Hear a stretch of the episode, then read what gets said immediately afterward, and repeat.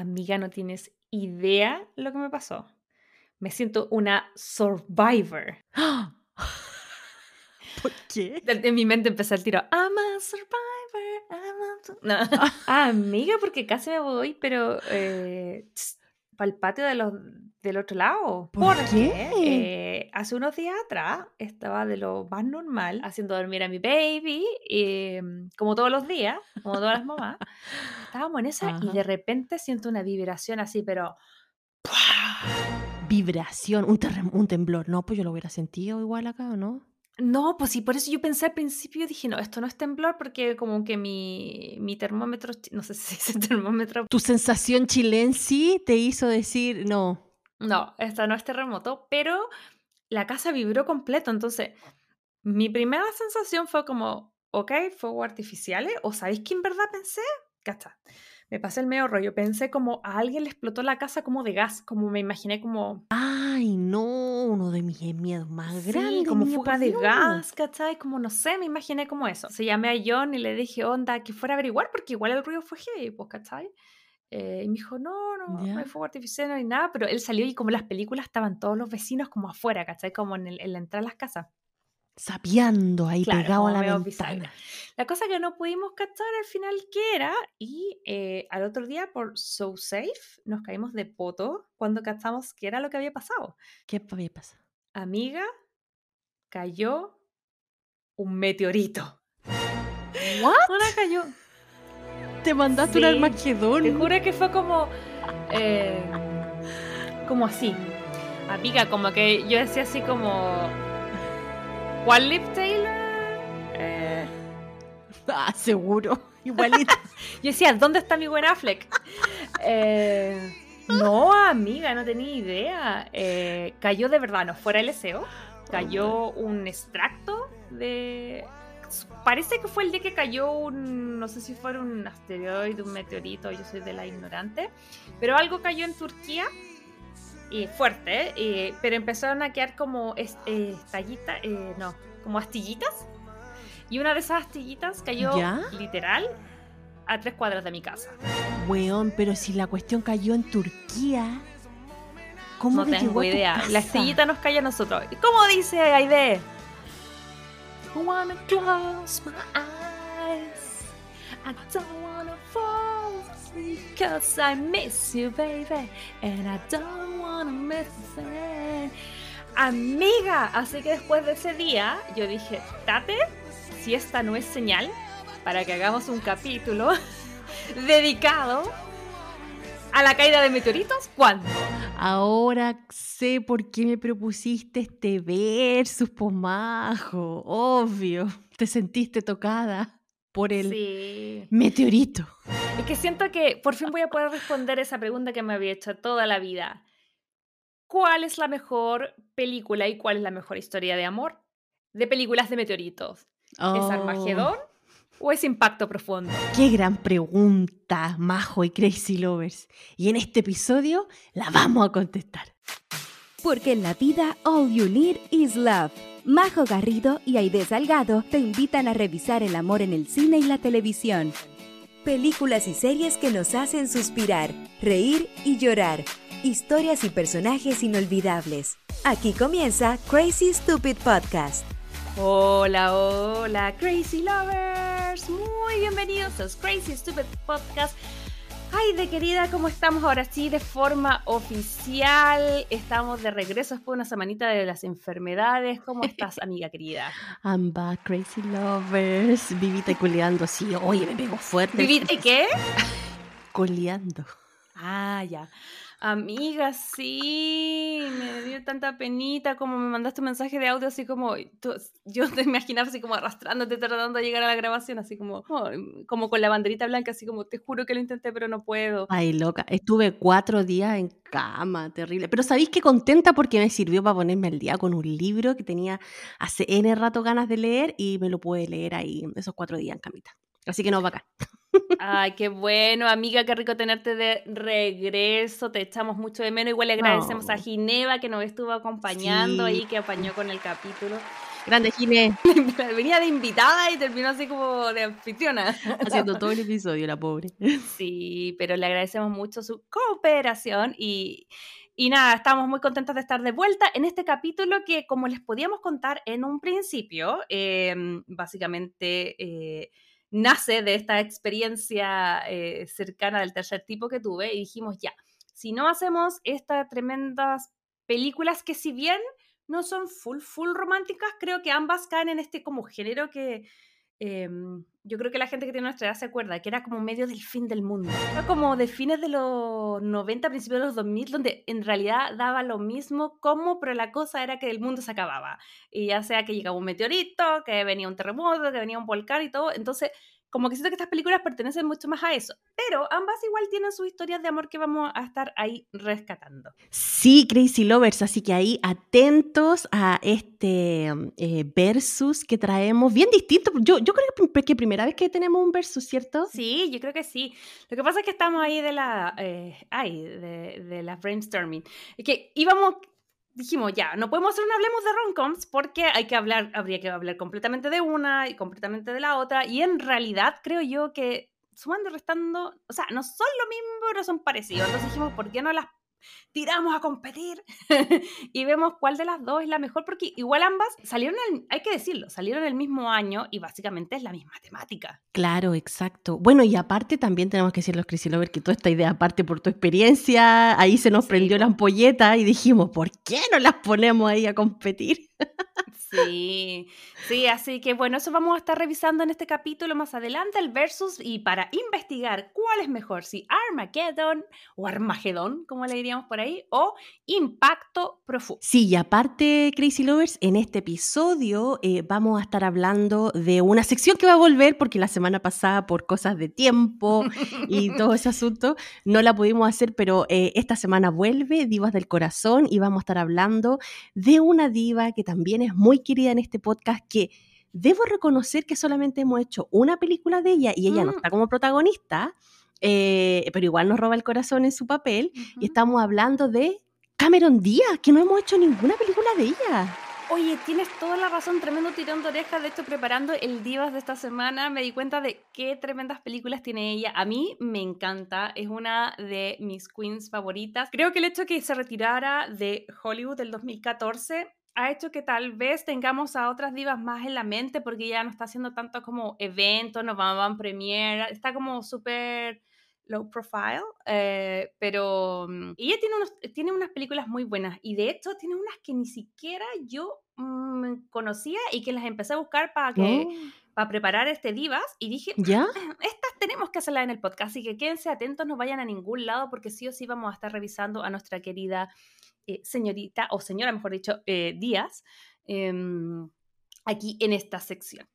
Así es, Crazy Lovers. Así que bueno, yo desde las desaparecidas con el Cincicial, pero hubo otra desaparecida que ahí le pasó piolita, mm, que se arrancó unas semanitas y quiero saber que me cuentes todo, cómo estuvo Chilito, Majo. Ay, sí, me pegué una excavadita a Chile. Me parece que no es de las misteriosas, sino de las ocupadas. Realmente como que fue un viaje eh, express súper familiar a presentar al señor Baby Podcast a mi familia. Y me da risa porque fue literal, de hecho les pedí, nos sacamos las fotos, a, porque en mi mente siempre que pensaba que iba a Chile iba a ser como, escuchaba como esa canción del Rey León. Entonces como que tengo una foto así como mi mamá, o sea, no, yo sosteniendo así como a, Baby Podcast y toda mi familia así cayendo en pleitesía. Em, fue Crazy Lover intenso fue un cambio de switch. De hecho, esto no lo hemos podido hablar con la idea porque estamos justitas de tiempo, entonces entramos a grabar así full sin conversarlo. Eh, te aprovecho a contar, amiga, eh, cómo lo haces para ir a Chile con hijos es totalmente diferente a lo que yo tenía en mi mente. Expectativa, realidad, fue como... Em, sumando y restando lo pasé increíble, agradezco la oportunidad de, de poder haber presentaba a mi, mi baby a, a, mi, a, mi, familia. Eh, yo tenía tres metas, que era presentárselo a mi hermano, a mi cuñada y a mi abuela, que es su bisabuela. Eh, y eso se cumplió, pasamos muchísimo tiempo ahí. Mi otra meta era salir a, a, carretear, a distraerme, a generar energía con mi amiga. Esa meta no se cumplió. ¿De verdad iba con esa meta? ya, pero déjame, mamá primeriza. Yo dije, ya, chao, voy a llegar a Chile, está mi mamá, mi papá, está el vecino, el tío, el amigo, todo el mundo me va a en la guagua, yo voy a salir y voy a hacer todo, me voy a juntar con la Tami y quedé con los regalos de la Tami entubados, se los voy a mandar, se los dejé a mi mamá a ver si se los mando después, cariños a la Tami, tratamos de juntarnos, no pudimos, y bueno, y así con todas mis amigas, porque eh, Baby Podcast está un poco con, no un poco, está con esa cosa de la crisis de angustia, eh, o de, crisis, no es de angustia, es crisis de ansiedad por separación. Como que los baby a los ocho meses o por ahí recién descubren que son una persona aparte de las mamás. Entonces ahí les queda la crema y quieren estar siempre con ella. Obviamente un rato y después se les pasa. Mi hijo tiene cinco años, creo que todavía sufre de eso. Así que amiga, empieza a los ocho meses, no sé cuándo termina. ¿A los 35? Ah. Yo siempre llego con mis ilusiones de no, esta etapa va a pasar, yo voy a volver a tener mi vida normal y viene la idea. Me, hay cachado como, así como que me, lo, me pisotea con un tacón, así todas mis ilusiones de volver a tener un poco de, tiempo para mí. Pero claro, se me hizo súper difícil porque no quería dormirse con nadie y su hora de dormir, aparte que tenía la ensalada con el horario, eh, eh, era a las ocho y media donde todo el mundo se podía juntar, así que no me junté mucho con nadie. qué lata. Pero estoy feliz y agradecida, les mando un besito a todos los con los que sí me pude juntar, a los que no les doy, les, les, pido disculpas a la próxima, y por eso también tenía que hacer como algunas cosas para el podcast, realmente no logré hacer nada. más que escuchar los capítulos que estuvieron muy buenos, capítulos que dejamos grabados un poquitito antes, te agradezco amiga por eso, a todos los que nos apañaron. Y ahora sí que estamos de vuelta porque para mí era fundamental ir a Chile antes de diciembre, eh, porque siento que el fin de año es caótico y, además como que para nosotros en este podcast, diciembre es... Ya suenan las campanas. Ting, ting, ting, jingle bell, jingle bell. Sí, porque en esta época salen un montón de películas románticas. Ya, no vamos a decir el nivel de, película, ¿no? Pero, pero son bonitas como para ver acostadito ahí con un tecito, como digo yo, cozy. Y especialmente acá que estamos en invierno, bueno, en Chile no sé qué tanto, pero acá en invierno, bien. No, hace calor. Hace mucho Entonces, de verdad, em, en esta época tenemos harto contenido romántico eh, con temática de Navidad. Así que, obviamente, en este podcast vamos a estar viendo más de una película con temática navideña y, y temática de romance. Así que ahí atentos porque este mes se viene harta eh, película para comentar eh, que nos va a dejar así como con el espíritu navideño alto. Sí, es importante que estén atentos a todas nuestras redes sociales, pero en especial a nuestro canal de difusión, que está, obviamente, para poder estar en el canal de difusión, ustedes tienen que seguirnos en redes sociales. Eh, hay, hay de querida que, ¿cuáles son? ¿Me podrías contar? Crazy Stupid Podcast en Instagram, en TikTok, página web, YouTube. Así que ahí ya saben, nos pueden buscar, ponen Crazy Stupid Podcast en la barrita de búsqueda y les vamos a salir. Y recuerden también, ahora la Majo hablaba de los canales de difusión. Tenemos dos canales de difusión en Instagram. Mira, de nuevo me salieron los globos. Sí, que para celebrar los canales de difusión. Oye, ni que la hubiera, ni que la hubiera eh, como planeado. Planeado, sí. Es que con esta nueva actualización de, de, la, de, la, cosa esta de FaceTime, de la cámara, eh, parece que cuando uno hace algún tipo de señal le aparecen estos iconos. Pero bueno, en fin. Ah, para los que no, no, están, no están solo escuchando, no entienden nada, pues es importante que nos vean como video podcast. La idea mm. estaba hablando y le aparecieron como unos globitos en la cámara, no sabemos de qué. En el episodio que teníamos con la brillita también me pasó lo mismo, pero... bueno, ¿qué iba a decir ya? Que tenemos dos canales de difusión. El primero es el que nosotros vamos ahí tirando papita a nuestra comunidad y conversamos un poco con ellos. Y el otro lo inicié ahora hace poco y es un espacio donde en realidad yo quiero hablar sobre todas estas películas que vienen basadas en libros. Está interesantísimo eso, amiga, porque en realidad eh, hay un montón de películas eh, que están basadas en los libros, a veces son iguales, a veces son diferentes, y el espacio para conversarlo, incluso para averiguar qué películas eh, pueden ser un libro, lo que tú acabas de abrir, ¿o no? Sí, así que ahí les voy a ir tirando las papitas porque muchas veces nosotros hablamos de película y decimos, va, ¿y esto era un libro? Y ahí nos empezamos a enterar de que era libro. Otras veces lo tenemos súper claro y sabemos que es un libro. Pero, por ejemplo, me pasó con el episodio que hicimos de Love Again, y una Crazy Lover nos puso, oye, pero el libro era mejor. Y ahí yo dije, ¿cómo? ¿Esto era libro? Yo no tenía idea. Así que ahí dije, no, esto es un campo que me encantaría eh, Sí. compartir con los crazy lovers y yo sé que hay muchos crazy lovers también acá que les gusta leer y les gusta saber cómo estas papitas de libros que son películas, así que ahí vamos a estar comentando y hablando de todas estas eh, es- escrituras que se llevan a la pantalla grande. Sí, así es. Y si no me equivoco, de hecho tú lo dejaste ahí, yo tampoco tenía idea que la película la semana pasada también era un- parte de un libro, Something Barrow. Sí. que tenía una serie de, de serie de libros, eran como 5 o 6, así que si quieren saber más sobre las historias de romance, quieren investigar más allá de lo que podemos escuchar en este podcast sobre películas, ya saben, pueden ir al canal de difusión. Eh, hay dos, como les decía, el de Crazy Stupid Podcast y, y el de Biblioteca, Crazy Stupid Podcast o algo, algo así. Bibliotecaria por casualidad, así le Ah, puse, porque en realidad es- soy bibliotecaria por casualidad, así que era como mi, mi espacio. Es el nuevo proyecto que nos abrió nuestra querida amiga. Para quienes le interesen, vayan ahí. Y tienen que estar atentos porque en el canal de difusión estamos dando las películas. Antes, incluso le estamos dando regalitos. Les dejamos por ahí un calendario de adviento con las películas de, em, de Navidad que vamos a estar revisando. Y ojo ahí, porque si saben leerlo, se van a dar cuenta cuáles son las dos películas de Navidad que vamos a estar revisando las próximas semanas. Así que muy atentos, como ya les decía la idea, Crazy Stupid Podcast en Instagram, TikTok, YouTube, eh, página web. Recuerden que si están en Spotify, por favor, apretar ahí seguir, danos las estrellitas que ustedes creen que nos merecemos. Y recuerden que con mucho amor, con mucho ánimo, con mucha energía y con mucho trabajo, hacemos esto un video podcast. Así que la invitación siempre es a verlo, ya sea en Spotify o también en nuestro canal de YouTube. Eh, quienes sí ya sabían que teníamos redes sociales son algunos de los Crazy Lovers que estuvieron reaccionando a la película la semana pasada que revisamos con nuestra querida Gineva, que se llama Something Borrow o Algo Prestado o No me quites a mi novio, eh, porque en realidad sacó roncha la película. Hace tiempo no nos pasaba que nos sacaba roncha la película. Sí, acá tenemos un comentario de la P. Pipicita que dice, aún no escucho el capítulo, pero esta película son puras red flags. Y en realidad yo le escucho razón a la amiga. Después tenemos el con florecillas, dice, completamente. Y cuando al final va con la camisa de él como de vuelta en la tintorería, amiga, sal de ahí. Te juro que cuando yo escuché esa parte, Majo, que tú decías, y lo que más me dio rabia, sí, o sea, más encima era la de los mandados. Sí, no. Es que yo creo que sí, ya está bien, uno no puede, no todo va a envejecer perfecto, esa es la gracia, igual está entretenido ver cosas que nos provoquen eh, reacciones y uno dice, ya, ok, no todo lo que uno ve es un manual, es una Biblia, pero ese final era para hacerle...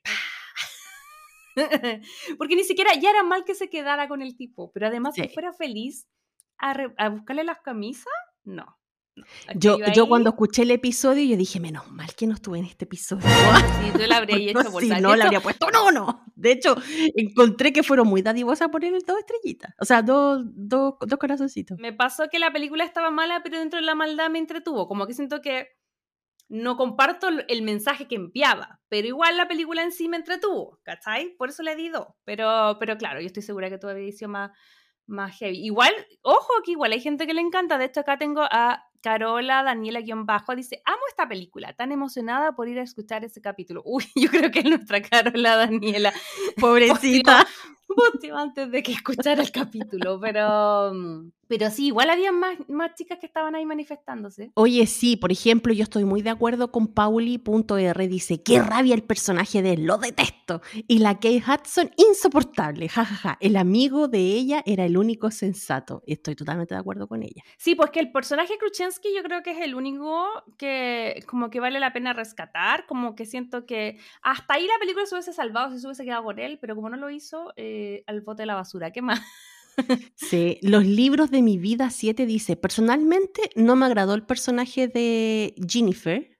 Eh, siento que fue mala amiga, aunque el de Kate tampoco se salva. Son tal para cual, porque eh, lástima que no hicieron la secuela donde se desarrolla la relación entre Ethan y Darcy. Sí, sí, estoy de acuerdo. Estoy de acuerdo como que en realidad eh, son de estos personajes que son súper complejos de justificar y de hecho me pasa mucho que al final yo sabía que alguna embarra se tenía que mandar como um, la Darcy, que era el, la- el personaje de la, de la Kate Hudson, como para justificar todo este engaño, pero bueno. Igual tampoco hay que ser tan moralinas. Si al final, a mí no es que no me guste porque eh, se haya metido con no sé quién, si en el fondo ahí cada uno verá cuáles son sus morales, a mí no me gusta porque el desarrollo de la historia es como lo digo, pero, pero a nivel de, de, escritura. Bueno, ahí se notan los más de 10 años que tiene esta película igual, po. Bueno, no todo puede ser perfecto, pero estuvo entretenido revisarla, si aún no lo van a escuchar. Estuvimos ahí con nuestra querida Gineva, que nuevamente le mandamos saludos, un besito gigante.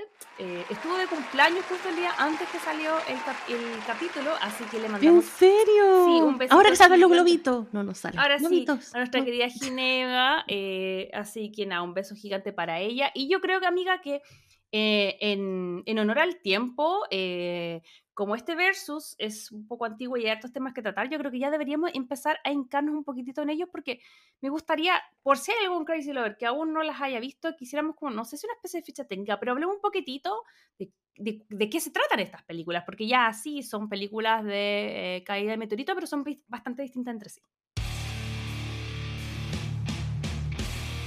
Versus que son dos películas que salieron en el año 1998. Uh -huh. Por supuesto que estoy hablando de Armageddon, eh, dirigida por Michael Bay, eh, protagonizada por Bruce Willis, que hay que decirlo, él y Ben Affleck en su mejor momento. En su mejor momento, por Dios. Que se, ¿Sabes que Hasta se veía guapo Bruce Willis. A mí nunca me ha gustado en realidad, pero, pero lo vi así, oh, o sea, con un papá así, de verdad, no sé. A mí, a mí de los viejos como tincúos que me gustaron siempre, chica, Bruce Willis, como que me gustaba aquí, me gustaba en El Quinto Elemento. Y, eh, Duro Matar nunca la vi esta vieja, pero como que sí, había una En El Quinto Elemento era, era, era guapo.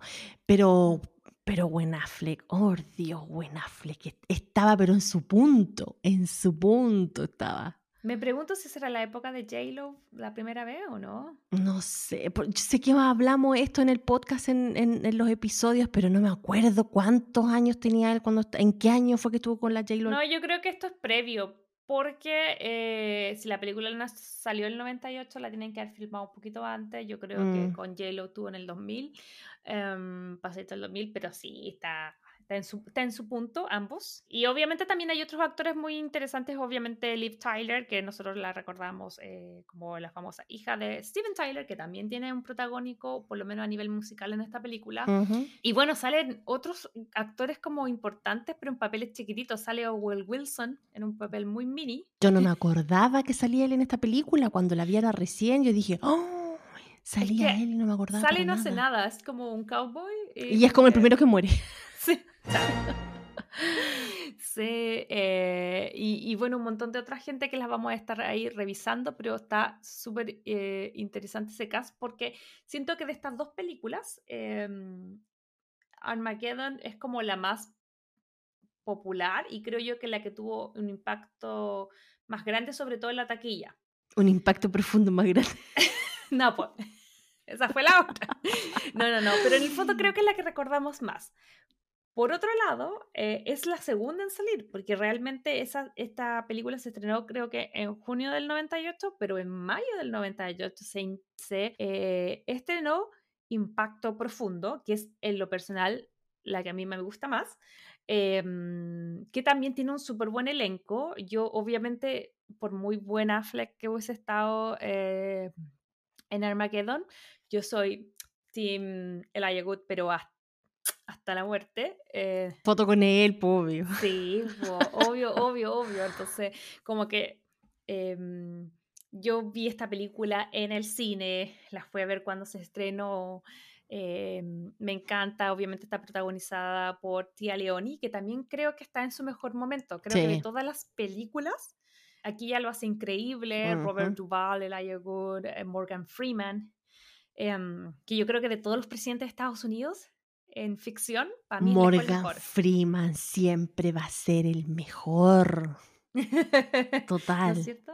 De hecho, sí. yo estaba como, cuando la estaba viendo ahora para el capítulo, estaba como poniendo como pros y cons, y como que en Deep Impact le puse pro, Elijah Good, pro, Morgan Freeman como presidente. Entonces, como que contra, no tiene buena canción, pero bueno, eh, eh, no sé, a mí como que esta película para mí es la que, la que tengo más recuerdos, eh, la que me impactó más, pero ya vamos a estar revisando ambas, que básicamente, amiga, deberíamos hacer un resumen de las dos juntas porque son lo mismo. ¿Para qué estamos con?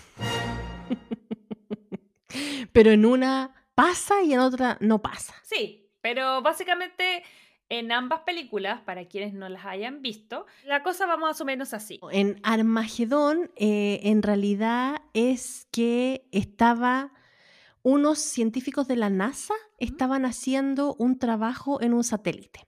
Entonces estaban todos ahí en la NASA esperando que este eh, astronauta terminara el trabajo, no sé qué, y estaba a punto de terminarlo y de repente, punch, punch, punch, punch.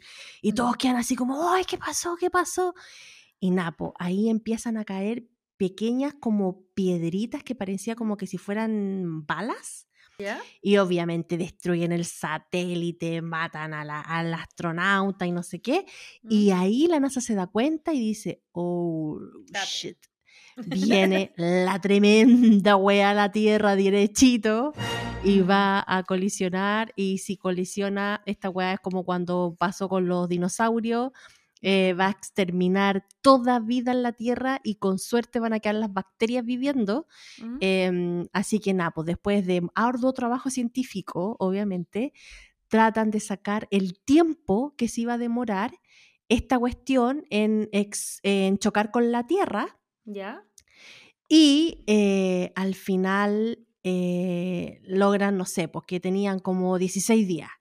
Y en estos 16 días eh, le piden ayuda a la NASA, pero la NASA no estaba cualificada porque no sabían qué hacer con tamaño asteroide gigante. Para, espera, pero es que solo tengo que decir, esta es la única película que aquí empezamos con que porque no es mi favorita.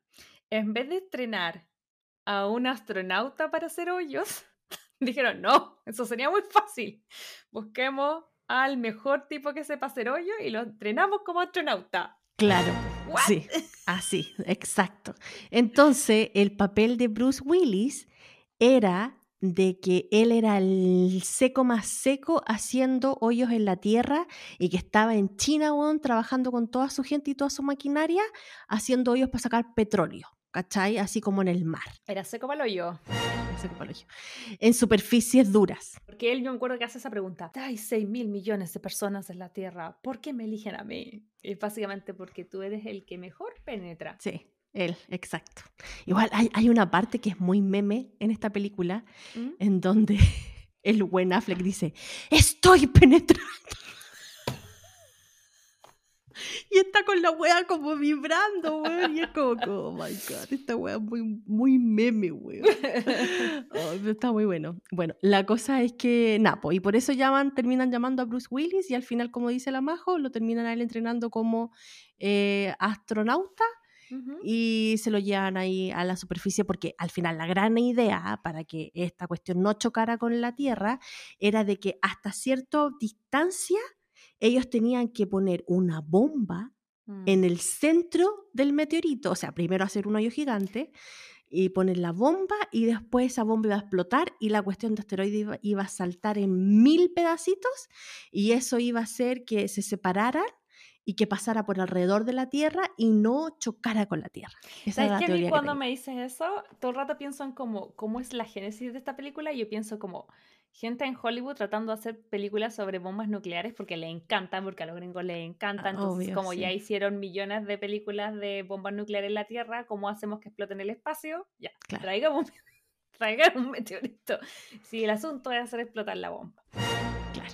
Así que nada, po. y si tú te ves igual las portadas de todas estas cuestiones que explota algo, ¿Mm? todas tienen así como este naranjo con negro, las portadas como en los Mm. colores se, se parecen. Hasta en el Oppenheimer es como el mismo color también. Así que nada, pues esa es como el resumen de eh, ejecutivo de esta película, pero acá, como, como decíamos, en Armagedón la humanidad alcanza a lograr su objetivo de poder eh, hacer de que el asteroide no choque con la Tierra. En cambio, en Impacto Profundo, Majo, En Impacto Profundo es un poquitito más down. Creo que lo, los mismos títulos lo dicen, como que Armageddon se, se concentra en evitarlo y, y como que lo logran y es como todo mucho más como USA, como, como súper patriota, no sé, como que siento que es como, como el Día de la Independencia, como ese tipo de, de película. Pero creo que- Armagedón también, si hay una parte de la Liv Taylor con la bandera de Estados Unidos atrás. Yo después de ver esta película dije, me voy a tatuar la bandera de Estados Unidos en el culo, mierda. Por eso te digo, por eso te digo que como que siento que está más hecha como, como más branding de, de Estados Unidos, como es mucho más light. Y yo siento que por otro lado, Impacto Profundo, eh, vas más a la profundidad. Porque no se trata, bueno, eh, en, en Impacto Profundo la misma idea, pero ca- aquí cae el meteorito. Claro. Eh, y yo creo que acá, eh, esta película, a diferencia de la otra, se basa, es muy parecida, pero tiene tres, tiene tres historias fuerzas. Una es em, la de los científicos porque eh, descubren al principio de la película un científico con su alumno, que lo hace el Ayagud, que lo amamos, que estaba muy chico, muy joven. Yo de verdad que me acordaba de esta película y la había ido a ver porque era fans del Ayagud. Y ahora, lo vi, Mm. la- ahora vi la película y es un bebé. Tenía como 15 años. Verdad estaba muy chico. Eh, y él hace el papel de Leo Biederman, que es como un joven entusiasta en la astronomía. Entonces está como en un curso y él con su, con su profe descubren como que mm, por accidente que viene este como... Yo sé que en una de las películas de asteroides el otro cometa. Bueno, en fin, da lo mismo. Pero viene una roca cayendo muy fuerte directo a la Tierra. Creo que en Armagedón es cometa. Sí, y me, re- me dio mucha risa la tecnología, porque, claro, descubren que viene este como asteroide, pero am, es como un científico y como que saca un disquete, pero de esos chiquititos, ¿te acuerdas? De esos chiquititos cuadraditos. Sí, como no acordarme cuando te caía una canción o dos canciones máximo. Ya. Eso me da risa porque él como que descubre, lo, lo des- descarga la información de ese disquete y se va como a avisar, pero tiene un accidente, choca y muere. Entonces pues, mue- Oh. muestran como un año más tarde, entonces ahí Casablanca pensaron que se habían muerto los dos como científicos, eh, pero en realidad solamente se había muerto el profesor y Leo estaba como vivo. Entonces, eh, el Good, que es Leo Liederman, que es un estudiante de high school, va a ser uno de los protagónicos, él junto a su familia y, la, y su vecina slash novia, que está interpretada por eh, Lily Sobieski, y, mm, y que básicamente van a ser como la pequeña historia de amor que hay en, en esta película. Pero eran chicos. Sí, pues que por eso te digo que es como entre comillas historia de amor y ya vamos a entrar en ese tema, pero esa es una es esa es una de las de los protagonistas en esta película. La otra es eh, el, el de la NASA, que en este caso sí son expertos. Esa es la diferencia, creo yo, con Armagedón. En Armagedón mandan como a lo peor de Estados Unidos y en Impacto Profundo mandan como a lo más científico, como a la elite. Sí, como que eso siento. Ellos van a tener que tratar de detener este meteorito y va a ser como la segunda historia en paralelo. Y la última, y como más protagonista siento yo, es la de Tia Leoni, que ella interpreta a Jenny Leonard, que es como una periodista. Y ella eh, primero descubre como la existencia de Ellie, que ella piensa que es como un escándalo de faldas. Ella piensa que es como Ellie es como la amante del presidente. Entonces ella se pasa al rollo que es como un escándalo así como amoroso. Eh, y ahí es cuando ella empieza como a investigar, investigar y se da cuenta que viene esto y, y termina en el fondo destapando esta, esta bomba, esta noticia. Entonces siento yo que Impacto Profundo es mucho más sobre, más como si, del heroísmo como, como de, de, rescatar la Tierra, que sí, es como uno de los roles que lo, que lo que hace la gente de la NASA. Habla mucho de qué es lo que pasaría en la Tierra, que yo siento que eso es lo que le falta a Armagedón. Armagedón se concentra mucho como en Bruce Willis, de la historia de amor. Claro. Impacto profundo es como, ok, tenemos un plan, que me da mucha risa porque es muy parecido al otro. Es, tenemos un plan, vamos a mandar a la, a la, gente de la NASA en una nave que se llama Mes, Mesías y va a tratar de, de explotar el cometa. Y, y me da demasiada risa porque lo explotan, pero falla. Entonces en vez de venir un cometa, ahora vienen dos. Vienen dos, Kat. Como que se viene uno chiquitito y uno grande. Bueno, en el otro también se forman dos, pero claro, rodean la Tierra al final. En este no, pues en este al final los dos chocan con la Tierra. Ah, no chocan los dos, pero al menos choca uno. Entonces está este plan, y cuando ya falla y, y no logran como, como destruir el cometa, dicen, sale Morgan Freeman, que el presidente, dice, ok, plan B, upsi, eh, bueno. Vamos a morir todos. No, no, no, vamos a morir todos. Tenemos un búnker, van a sobrevivir algunos, pero los más inteligentes o los con más plata, o con, que igual está interesante eso, ¿cachai? Porque creo que es mucho más realista eh, a lo que pasaría en, en, Armag en Armagedón, porque... De hecho, yo he conocido personas que tienen la tarjeta especial en caso de que venga algo que están con permiso para ir al búnker. Ya, pero como en su búnker personal o como que el gobierno tiene un búnker. Búnker del Estado. No sé ya, si tengo que estar amiga, tú viví en, en medio de la paranoia gringa. Yo conozco a una persona que tenía una tarjeta especial si es que eh, venía una... Ya, pero apuesto que era Karen o no era Karen. No, era un hombre. Ya, bueno, no sé, puede ser. No, no, no. Un hombre científico. Ah, ya. Bueno, sí. Bueno, algo así. Uno de los que están seleccionados. Bueno, nosotros, evidentemente, si viniera uno, estamos soneque, pues no, no cabemos en el arca Noé. A no ser que quieran tener un podcast que hablen de Roncon en la restablección en- de la civilización o de la Sí, humanidad. Tenemos que salvar todas las cosas más importantes de la, de la humanidad, entre ellas Crazy Stupid Podcast, ¿te imaginas? Claro, que tiene todo un, un, una- un historial de, de la historia de las películas Roncom en Hollywood. Sí. En fin, bueno, la cosa es que, claro, eso, eh, y en esta selección está eh, la periodista, está, porque obviamente descubrió todo, está Leo, que está en el, eh, el Wood, porque él descubrió el cometa, pero también vamos descubriendo varias cosas, como por ejemplo que nadie sobre los 50 años va a poder entrar, entonces eso es igual mala onda, y se sigue básicamente como poniendo como más catastrófico, la gente empieza a escapar, se van al búnker y ya es como chuta. Sí o sí van a, va, va a caer, así que estamos soneque. Y, Mm. y ahí es cuando se inmola, eh, y al igual muy parecido que es lo que pasa en Armagedón. Porque en Armagedón, eh, como que Bruce Willis se hace el héroe, eh, también intentan como reventar el- la cuestión, no se pueden. En el fondo, para salvar el planeta, él va y destruye el cometa, pero se salva Ben, eh, ben Affleck eh, y puede vivir como su historia de amor con Liv Tyler, que ya lo vamos a hablar más adelante. Y en el caso del impacto profundo, ellos dicen, ok, con el cometa chiquito no hay nada que hacer, ese va a impactar, pero el grande tenían como un segundo plan y van y se inmolan también y van y explotan y, el segundo no cae. Entonces, claro, por eso sería que yo creo que Armagedón es entre comillas más exitosa porque salvan que caiga el cometa. En impacto profundo cae el cometa, yo creo, porque si no, no se llamaría impacto profundo. ¿Sabes? Como que sería impacto livianito. Eh, pero, pero eh, también hay como todo un tema de heroísmo.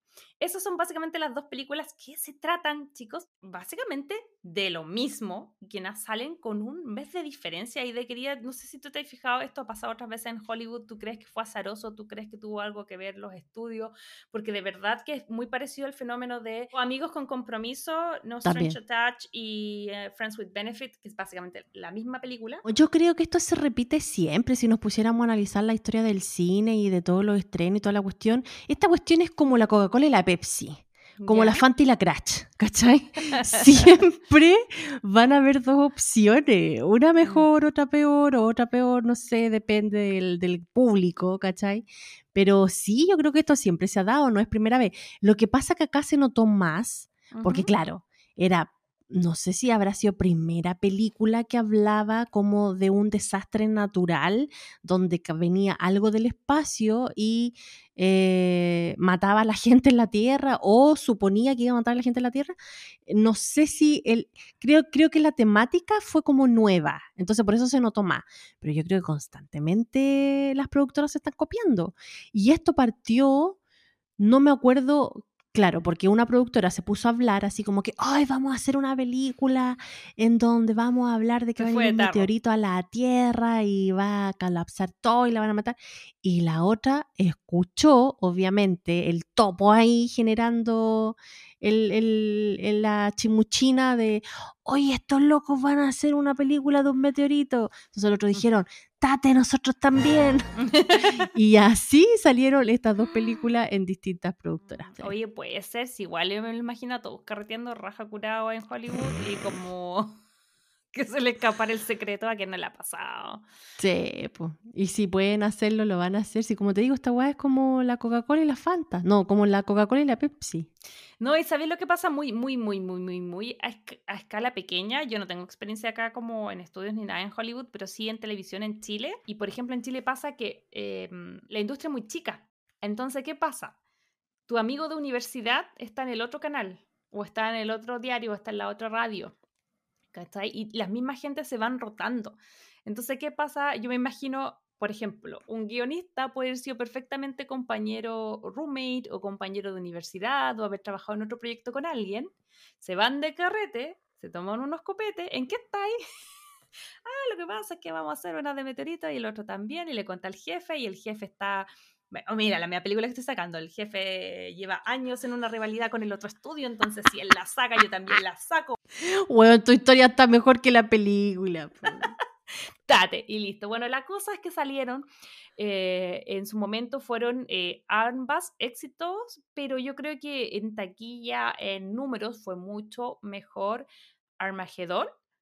Sin embargo, en lo personal, Armagedón me dio, ahora que la vi, porque la vi en distintos momentos en el último, último tiempo estas dos películas, a mí Armagedón me dio risa y Impacto Profundo me gustó. No sé qué te pasó a ti. Es que Impacto Profundo tiene más historias de drama. Mm, Porque igual el drama que tiene la hija con el papá, que no se veían, se llevaban mal, que la mamá había muerto y que ella era súper trabajólica y que el papá también era trabajólico, pero que después estaba arrepentido y que no sé qué, bla, bla, y que al final se... Esa historia es hermosa. Sí, po. Te da emoción. Mm. ¿Cachai? Te da emoción.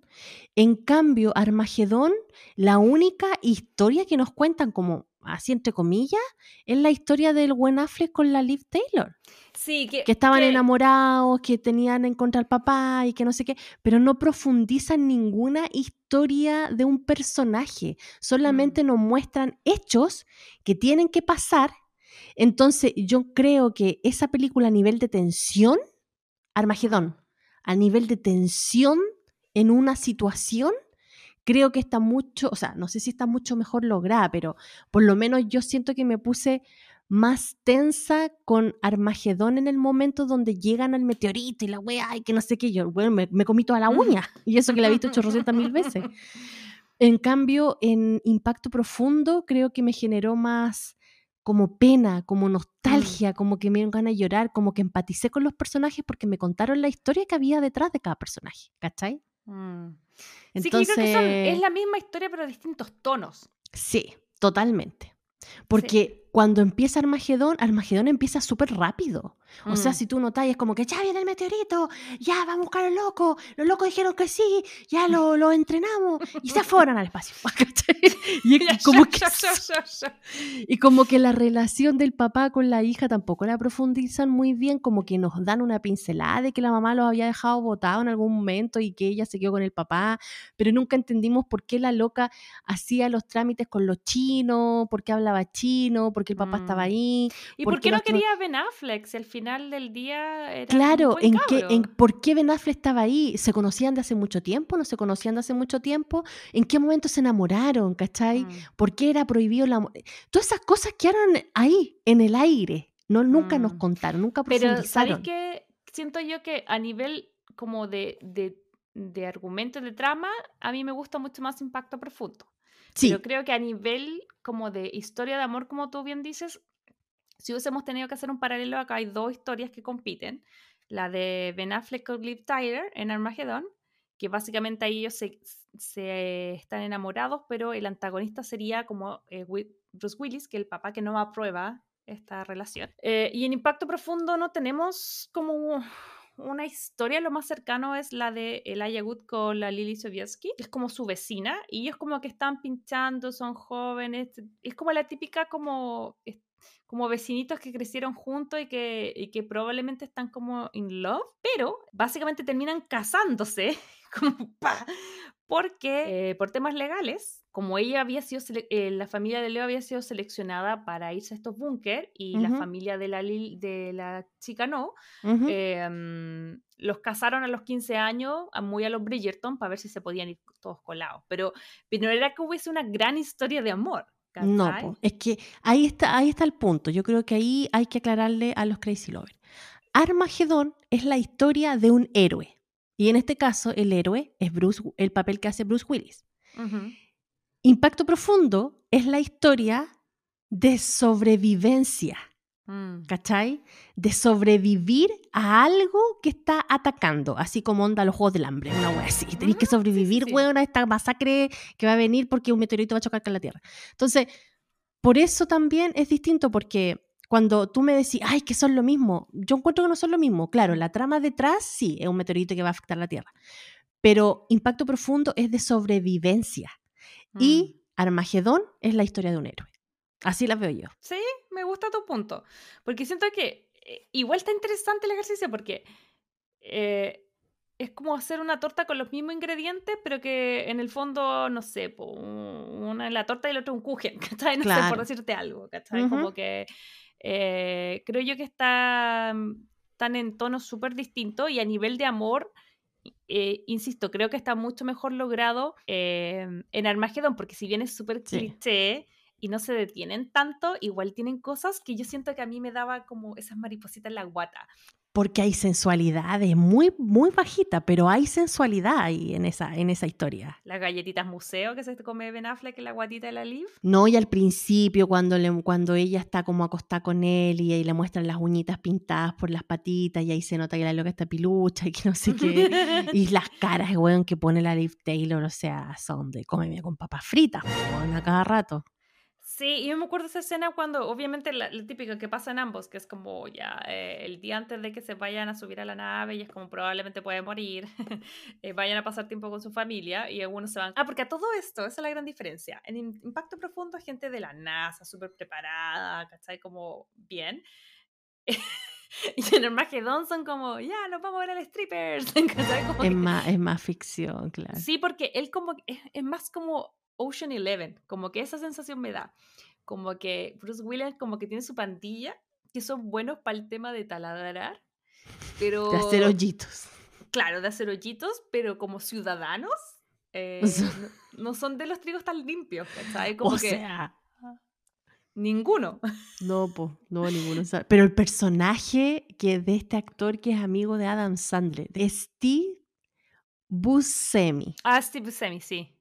Él, bueno, el mejor personaje de Armagedón. Después de Bruce Willis, eh, Ben Affleck y la Liv Taylor.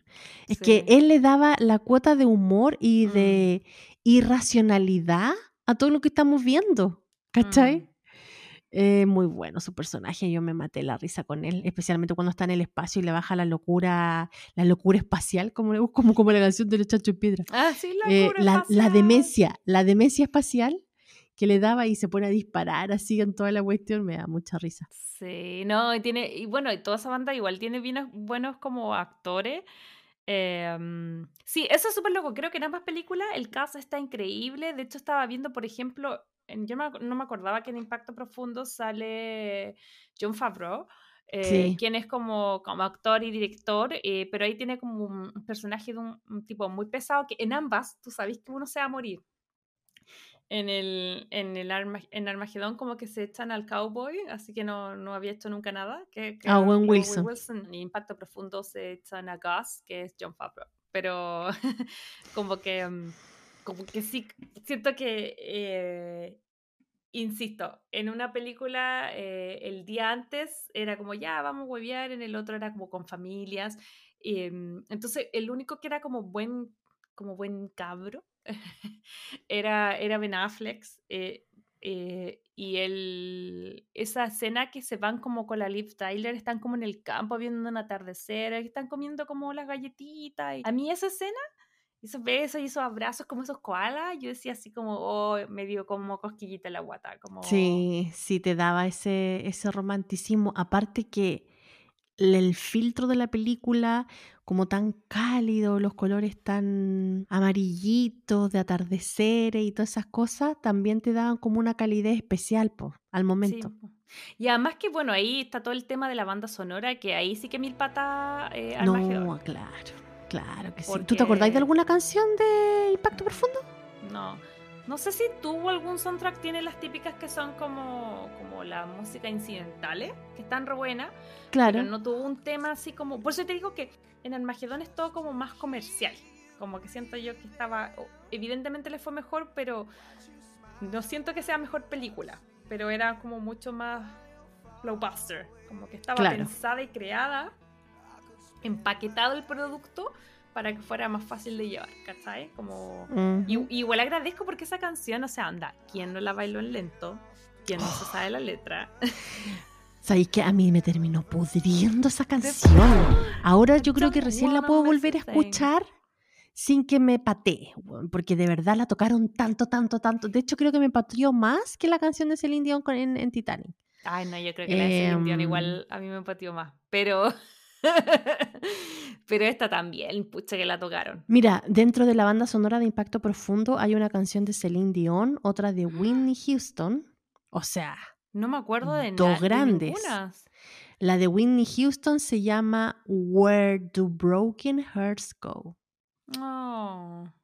A la, y la de Celine Dion se llama Because You Love Me. No, no retengo ninguna de esas, solo retengo la de I Don't Wanna Miss a Thing. Amiga, bueno, y en tu caso, en este caso no hay corazones, pero sí yo creo que debemos, ya para cerrar, que contestar la gran pregunta de este capítulo, que es, ¿con cuál nos quedamos? ¿Con Armagedón o con Impacto Profundo?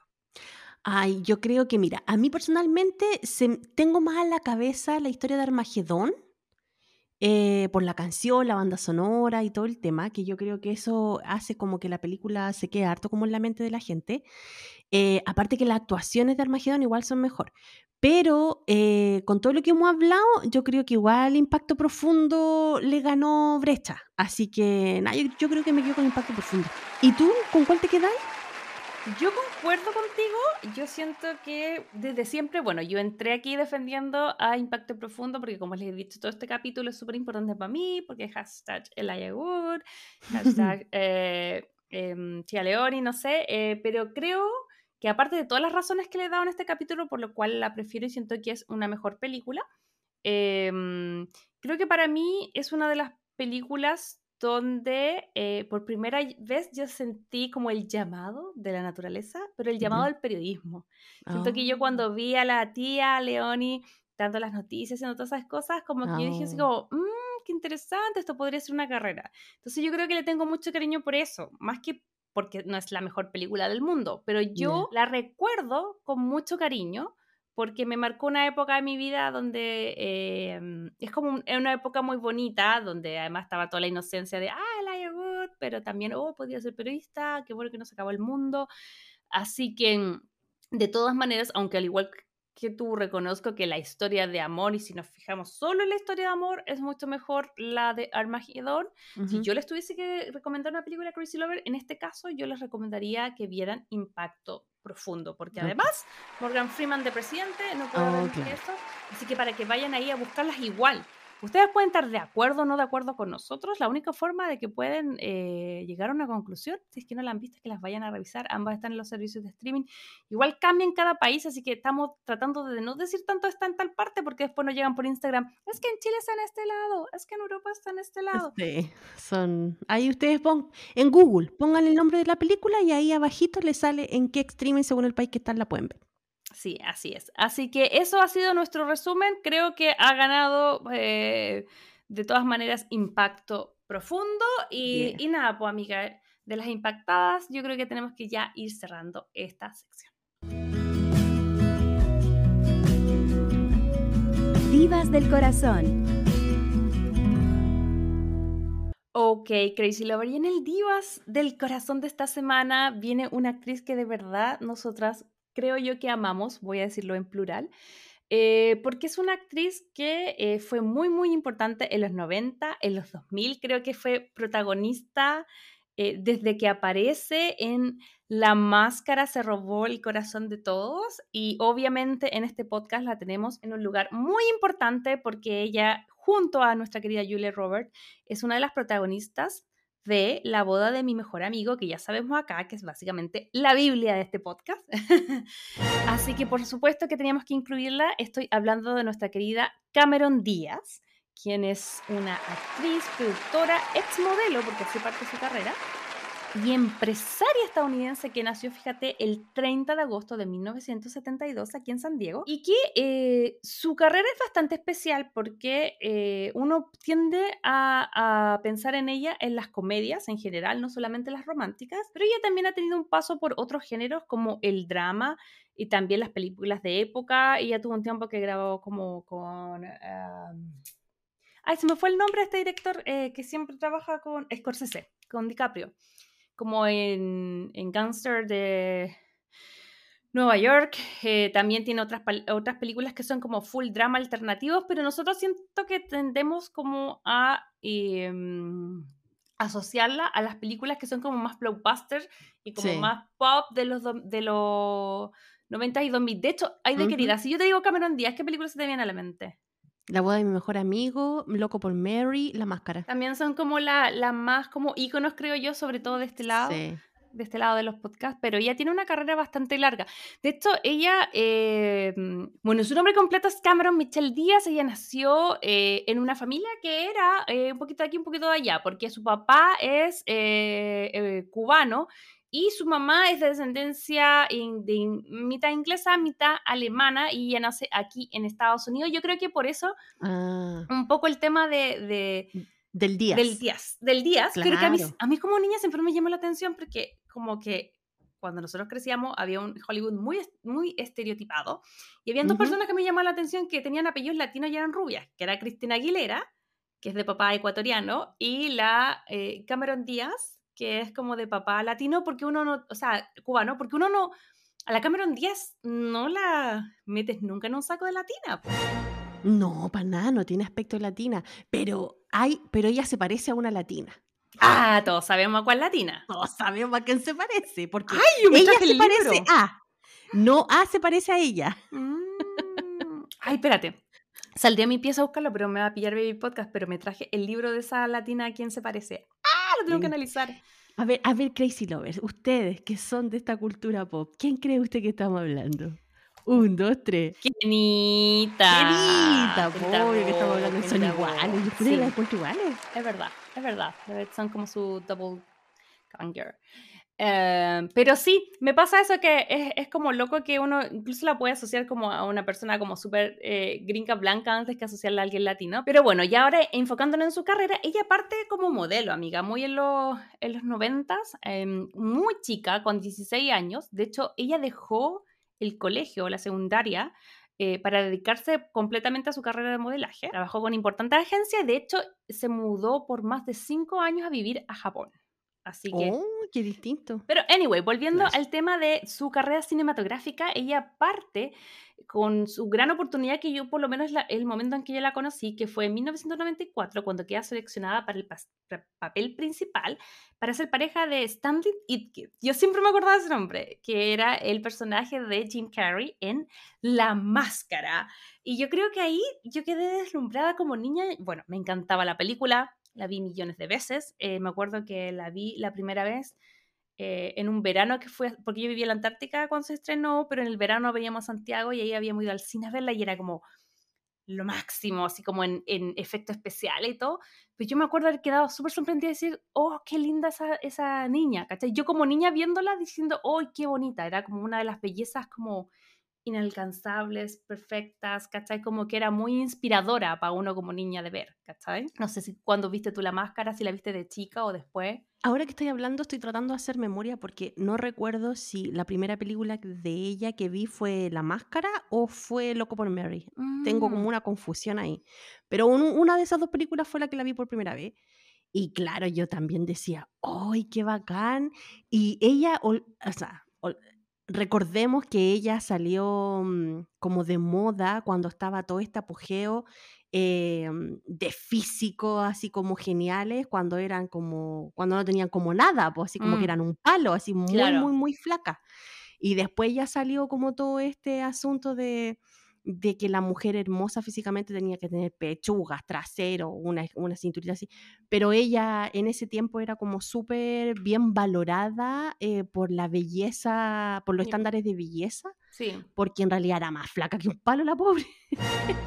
Entonces, claro, con esos estándares eh, era súper bonita, po. Yo me acuerdo perfecto y yo creo que esa, también eso es Hollywood. Yo creo que voy a revisarlo porque hace mil millones de años que no lo veo, pues yo creo que ella en la máscara sale más voluptuosa de lo que era. Yo creo que en su primera película algún relleno, algo le pusieron. Sí. Y después ya fue como que empezó a ser como, porque fue como de repente, fue como, ¿por qué es tan flaca? Si no era tanto, de repente era como, Sí, y los pantalones a la cadera, ella era, yo creo que La la que reina junto a encon- que Britney. le quedaba mejor los pantalones a la cadera de, de toda la, sí. la gente que estaba en ese momento famosa. Sí, bueno, y ella es recordada, obviamente, como tú decís, como por Loco por Mary. También hace, que no es de este género, pero Los, Los Ángeles de Charlie. Es la voz de Fiona, Gangster of New York, que es otro género. Entonces, por eso digo que su carrera es súper versátil. Tiene más de 30 títulos a su haber, que son muy diversos. Eh, Ujú. des- desde el 94 con La Máscara eh, hasta eh, La boda de mi mejor amigo, que ya en el 97. Igual pasaron harto años ahí. Ha estado en Being John Malkovich, en, en Vanilla ¿verdad? Sky. En, en realidad tiene muchas, pero las vamos a ir detallando em, poco a poco. Lo que sí me llama la atención es que pese a su vasta y larga carrera con casi 30 películas, en 20 Ujú. años de carrera activa que tuvo, eh, casi no tiene nominaciones. Tiene una nominación a los Globos de Oro y no la ganó. Y yo así como... Oh. ¿Tú, ¿Tú encontrás realmente que ella es buena actriz? Sí, yo creo que sí. A mí me gusta. Y yo creo que ella es versátil porque, ya, si bien ah, ella ha hecho mucho eh, y muy distinto, yo creo que con el tiempo ella se fue perfeccionando porque no es lo mismo así como ya. En la máscara, obviamente no le daría un Oscar. O sea, está bonita y todo, pero su actuación es de modelo todavía.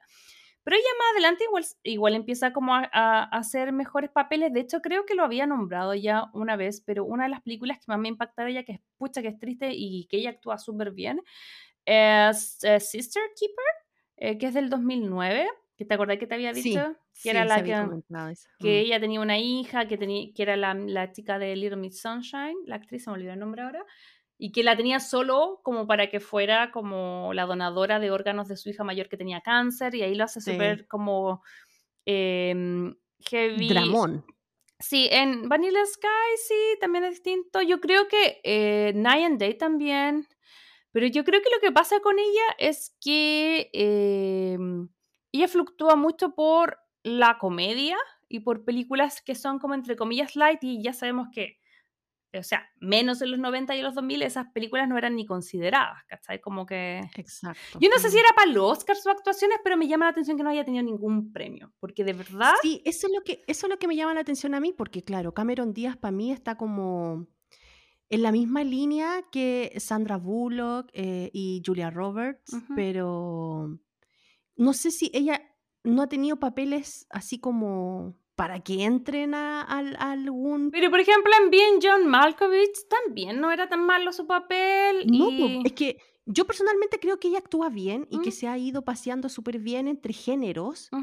Pero ahora que estamos haciendo esto, me cabe la duda, ¿por qué no ha sido nominada? ¿Por qué no ha tenido como ese gran rol que la hayan nominado en, en alguna academia, en algunos premios? Es como raro. Es que sabéis que yo creo que de repente, todo dentro del prejuicio, no es que yo comparta esta opinión, pero yo creo que así como el mundo de las modelos era de fácil acceso pasar como al de, del modelaje, qué sé yo, a la actuación, el acceso era fácil, pero de ahí quedaba, es como el ser el chico reality o como no sé qué, ¿cachai? Como que siento que muchas modelos que pas- dan el salto a la actuación les toca súper fuerte como ser, como, como que les cuesta harto que las tomen en serio, tanto en hombres como Claro, mujeres. porque está el prejuicio de que, ah, esta está aquí porque es bonita, no porque realmente es, es talentosa, claro. No voy a defenderlo porque no, para mí no es indefendible, pero a Leo le tocó mucho tiempo ganar un Oscar y a Brad Pitt le tomó mucho tiempo ganar un Oscar. Exacto, Como yo mm, creo que las caras bonitas no son muy premiadas, pero bueno, en fin.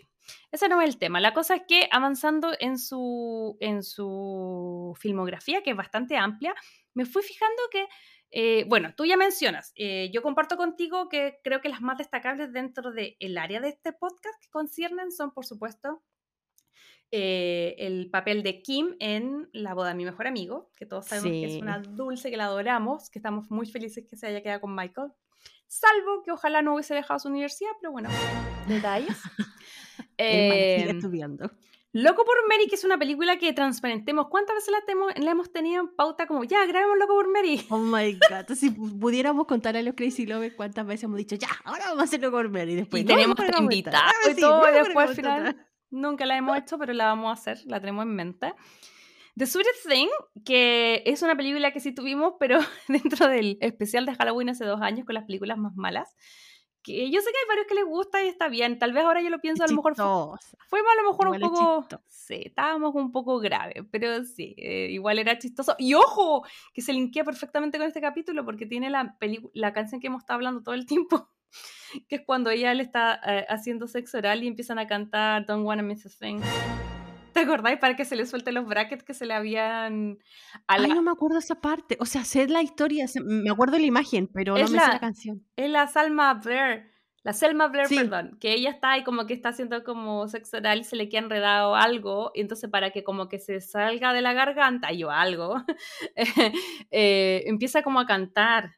Y ahí todos empiezan a cantar y llega todo el mundo, llega el vecino, el primo, los bomberos, la policía y todos cantan I don't wanna miss a thing. ¿Te acordáis? Ah, que en su momento... Sí, porque dijimos, Ay, qué terrible que sea un, un, un chiste del copy.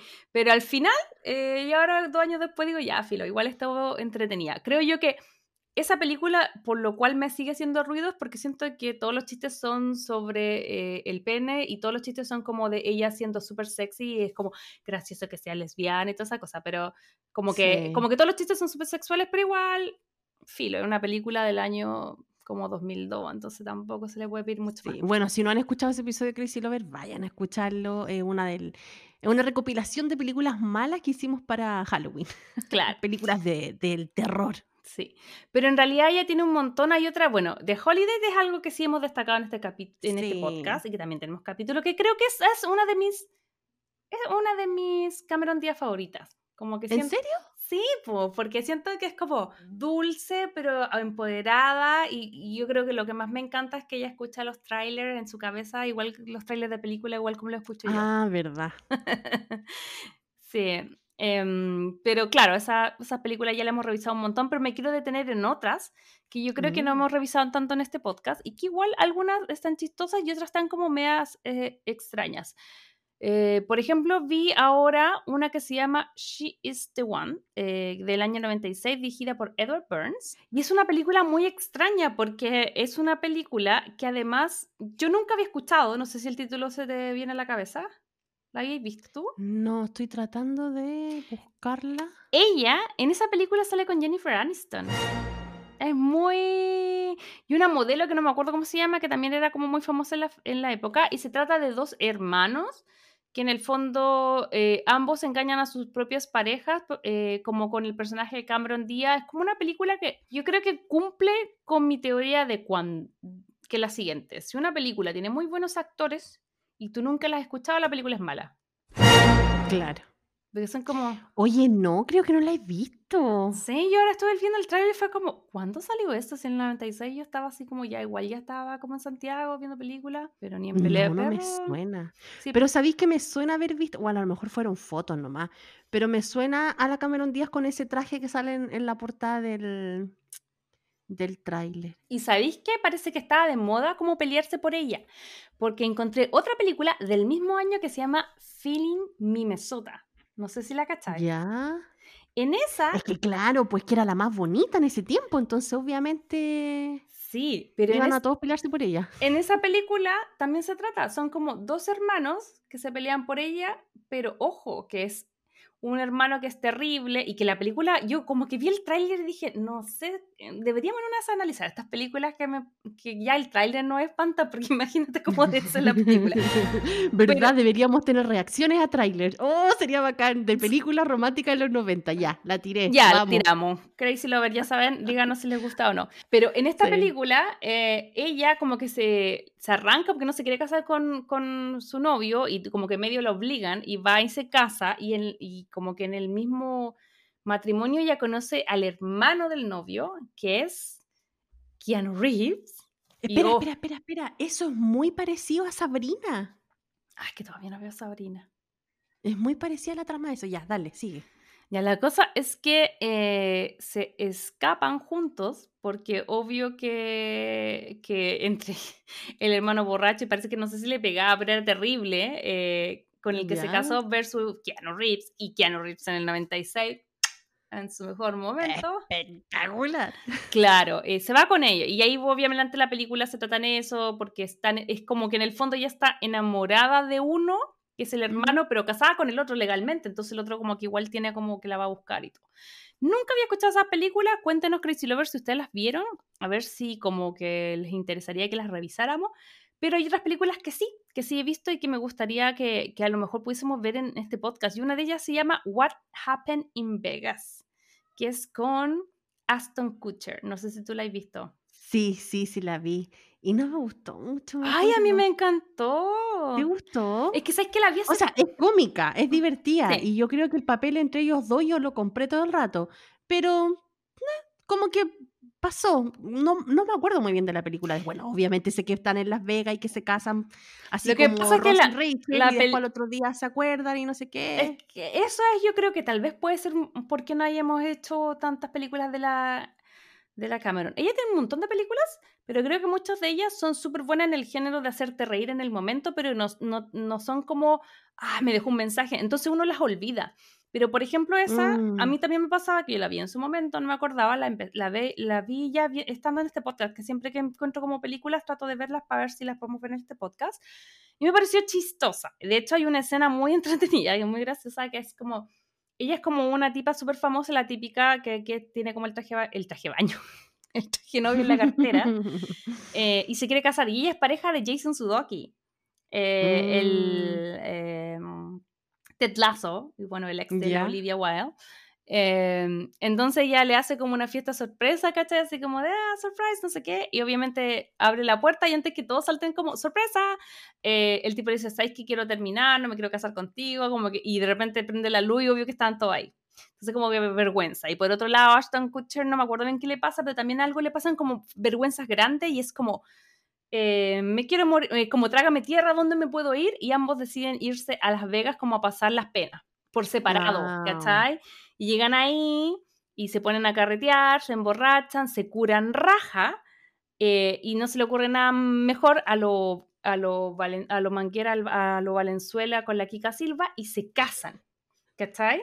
Entonces la típica que ya hemos visto que es medio hangover, como que se casan y uno dice ya, ¿cachai? Como que se casó con el stripper, no sé qué, la típica como que, que muestran en Vegas.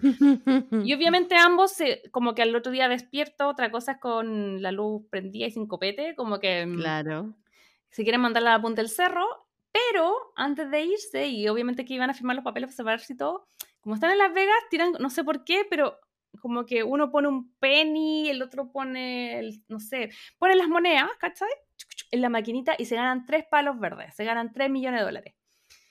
Entonces ahí queda el conflicto porque obviamente están casados y aquí si tú no lo haces con separación de bienes, lo que es mío es tuyo, lo tuyo es mío, ¿cachai? Entonces... claro, ¿verdad? Ahora la- sí, ya. Ahora que la estáis Sí, contando, me, me- se me vienen los flashbacks a la Y cabeza. la trama es básicamente que van a un juez porque los dos quieren eh, reclamar los 3 millones de dólares y, eh, y el juez le dice, ¿sabes qué? No puedo tomar una decisión ahora. eh, si logran como estar casados por seis meses, ¿cachai? Como que ahí les voy a dividir la plata, ¿cachai? Como algo así. Ujú. Entonces, ujú. obviamente la película se trata de que se odian y están casados, pero obviamente, ¿qué pensarás tú que pasa al final? Yo creo que se quedan juntos con la plata. Pero está entretenida. Obvio. Yo como que la había sacado a mi rutina. La otra que eh, vi hace poco de ella, porque yo cuando estaba embarazada el año pasado, obviamente vi What to Expect, When You're Expecting, que además de Ah, la... sí, que la hablamos, que eran distintas historias. Claro, También sale Jennifer López ahí. sí, esa, que también está basada en un libro y que cuenta distintas historias de mujeres embarazadas y cómo viven sus procesos como de esperar al baby. Y en el caso de ella, se casa con un tipo, no me acuerdo cómo se llama el actor, eh, pero ahí tenían un rollo con respecto al hijo y ella tenía, él iba a ser niño y uno quería circuncidarlo y el otro no. Y al final pelean, pelean, Mm. pelean y al final sale niña. Así que al final no toman la decisión, pero, pero esa también. Y acá me quiero detener en Bad Teacher. La película no es buena. Esa- Sale cae ese ramen. Sí, pues por eso. po. Y ojo que Cabeza Ramen fue su pareja tres, tres años, recuerda, entre el 2003 y el 2006. Aquí ya estaban separados. De hecho, yo toda mi vida pensé que ella se había emparejado con Justin Timberlake después de esta película, que es del 2011, Mm. pero no, ellos fueron pareja tres años como entre el 2003 y el 2006. De hecho, tercio post Britney. En fin, esta película a mí me daba las vibras de Cancer of Paradise, que es una película de la Michelle Pfeiffer, esa que tiene na, Gangster Paradise. ¿No te acordáis? Oh, Mentes no me peligrosas creo que se llaman, no me acuerdo, pero Ah, las mentes peligrosas, la, Na, la na, la canción de Julio. Esa. Sí. Ella era una profesora como de niños de mm, situación de riesgo en Nueva York, parece, y los cabros eran súper cuáticos así. Claro, pero esa era como un poco más dramática. Esta es como más comedia negra, yo Sí. creo que, de, o sea, comedia de humor negro, yo creo que en su momento no sé si me gustó, y ahora la tendría que volver a ver para ver qué me parece. Es que ella pasa es- quería plata para poner su Pechuga. pechuga. Ese era su único objetivo. Sí. me quiero operar, pero no tengo ni uno. Pero claro, esa película a mí me pasa que, no sé, yo creo que esa, por ejemplo, no sé si la recomendaría, pero yo sí quiero hacer, y, y ahí veamos si nos reímos o no, quiero hacer eh, la de lo que pasa en Las Vegas se queda en Las Vegas, y quiero hacer otra que también vi el año pasado en algún momento, que era eh, The, The Other Woman, con Leslie Mann y Kate Upton. La Leslie Mann es la señora de Jude Apatow, que este, este como ¿Ya? es- escritor y productor de películas, ha hecho muchas graciosas. Y ellas tres están como, bueno, el personaje de la Leslie eh, Mann hace como la señora del actor de, ¿te acordás en Game of Thrones? Sí. El que era el hermano de la Cersei que se agarraba a la Cersei. ¿Cómo Sí. se llama ese actor? Nicolás Coster.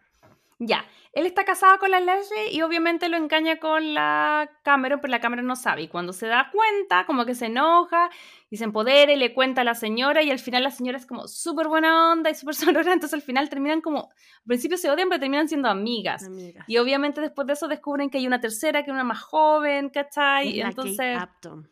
sí. Y después ya termina teniendo onda con el hermano de la Leslie, que de hecho me daba mucha risa porque él decía, no te puedes meter con mi hermano. Si te metes con mi marido y con mi hermano, eso es muy egoísta. Es como muy, como muy acaparador. Así como, onda, ya too much. Yo esa película pone también me gusta. nerviosa los personajes que hace la Leslie Mann. Como. Sí, siempre son como que igual como que son esas, son parecidas, son como, yo, yo me la imagino así, como que ella es como cui- cuica hippie pero media chalá, Sí. ¿cachai? Como, sí, es como... Es- hipster chalada. Muy, muy buen término. Sí.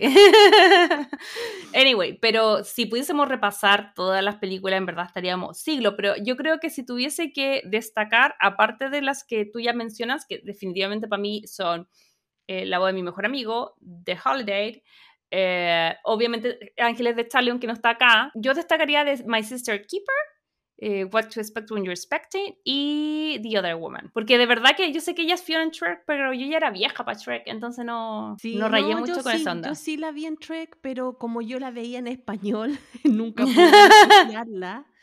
Eh, pero sí, pero igual me, me gusta su personaje en Trek, aparte que yo creo que ella lo disfruta mucho haciéndolo, Mm. porque siempre le tira como harta barra a toda esta saga de películas que, que existen, así que yo creo que es un proyecto que ya quiere harto. Pucha, yo me quedo, yo creo que con Loco por Mary, yo creo que- y bueno, Ay, obviamente no puedo creer que no dijéramos loco por Mary. Sí, Sí, y tienes razón.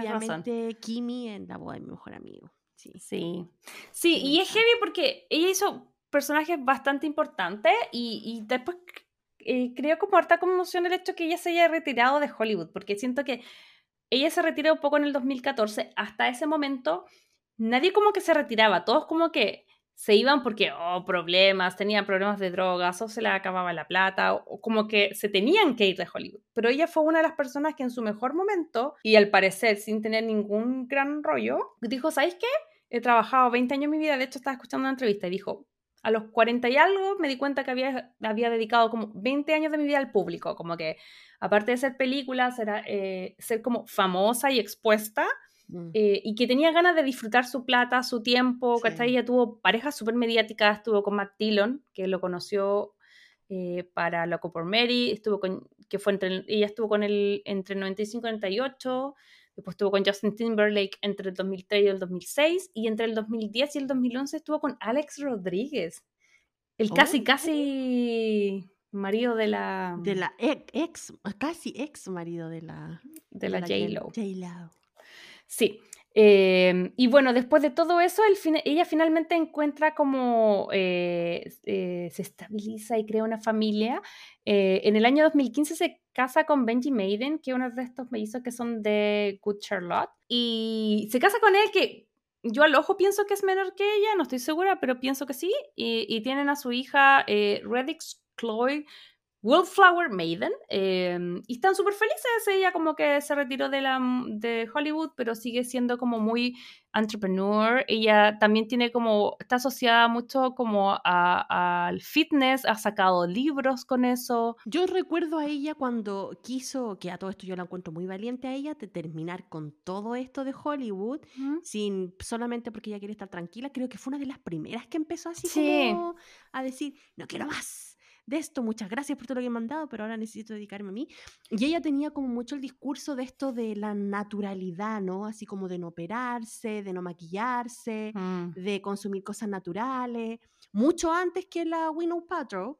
Sí. Em, y mucho antes que la Alicia Keys, que también empezó con esta cuestión de no maquillarse, o de la Pamela Anderson, que ahora también está con el asunto de que no se quiere maquillar. eh, ella, claro, en el 2014 dijo, quiero terminar con todo esto, y yo la escuchaba mucho como en la televisión dando entrevistas de todo esto como natural, como de, de ser natural, de quererse como uno era. Y yo creo que Hollywood, como no, en- y hasta el momento, no es muy, no es muy simpático con la gente que envejece, eh, como que no te perdona. O sea, anda, le gustan las cincuentonas, pero que se vean como J-Lo o Jennifer Aniston, o Claro. sea, no Es que yo creo que, claro, para verte como Jane Fonda o para verte como J. Lo, tenéis que ser, pero ultramente esclava de todo un sistema de ejercicio, de alimentación, de No, y de operaciones, ¿para qué estamos de con cosas? Y- operaciones, de tratamiento. Entonces ya tiene que haber dicho, no, chao, yo no estoy para esto, yo ya le di 20, como decís tú, le di 20 años de mi vida a, a todo este mundo, así que ahora déjenme disfrutar tranquila de mi familia. Y yo creo que lo hizo súper bien, porque Sí, a pesar maravillosa. de que no está en pantalla hace mucho tiempo, imagínate, estamos en este podcast hablando de ella, y yo creo que a cada persona que tú le decís Cameron Díaz sabe perfectamente quién es, o sea, tampoco la gente la ha olvidado. Es que dejó una huella, porque yo creo que ella es como, bueno, es hermosa, talentosa, eh, pero además yo encuentro que era súper simpática. Yo creo que siempre todos sus, si pudiese linkear como la gran mayoría de sus papeles, tenían esa como, chis- como esa chispa de como, incluso media quirky, media como que también era como, Mary era así, po, Mary Sí. era como súper hermosa, pero también era como... No era como aquí te las traigo Peter, era como una mina que No. no se sabía tanto hermosa y era como más tirada a lo natural y todo. Entonces, Claro. ella, Como no sé, a mí, 30 años, así como casi lo casual. Sí, a mí ya me encanta, así que siento, y creo que tú también, eh, que tenía que ser parte de esta, de esta sección, porque de verdad que es una eh, diva que nos encanta y que Sí. maravilloso, qué rico poder a los 40 a retirarte, disfrutar de tu familia, ser millonaria y chao, vivir la vida loca en California. Eso ha sido el episodio de esta semana, Crazy Lover. Esperamos que lo hayan disfrutado. Este episodio un poquito especial, eh. en base a una experiencia personal de la Majo, nació todo esto. Así que nada, pues espero que lo hayan disfrutado como nosotros. Ahí nos cuentan en nuestras redes sociales, Crazy Stupid Podcast, con qué película se queda. Si con Armagedón o con Impacto Profundo. ¿Qué recuerda de estas películas? A lo mejor tenemos Crazy Lover muy jóvenes que todavía no han visto estas maravillas del séptimo arte. Así que los invitamos a verlo si es que aún no lo han podido ver. Los invitamos a disfrutar de las grandes actuaciones de eh, Ben Affleck, eh, de Elijah Wood, que son como las más icónicas de esta, De de Bruce esta Willis. historia. De Bruce Willis, que ahora... oh, ¿hay- ¿Has visto los videos de Bruce Willis? Sí, me da penita. Sí, a mí también. heavy, Pero bueno, lo bueno es que está con su familia, que lo está cuidando, le está dando mucho amor, así que eso también es muy positivo.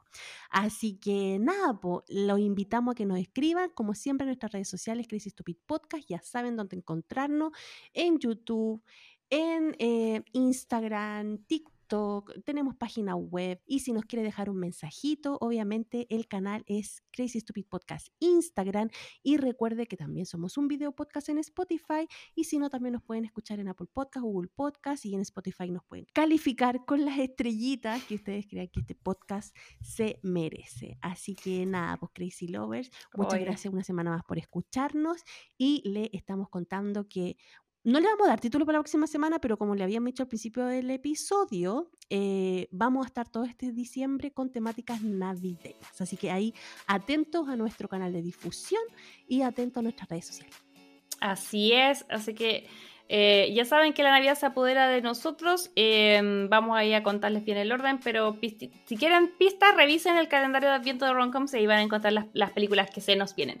Un besito gigante y de querida, que rico tenerte de vuelta. Un besito, que rico de vuelta estar en California. Se nos viene Navidad. eh, un besito gigante a todos que estén súper bien. Cariños, chao, chao. Chao, chao. Si te gustó este podcast, recuerda seguirnos en Spotify, Apple Podcast y Google Podcast.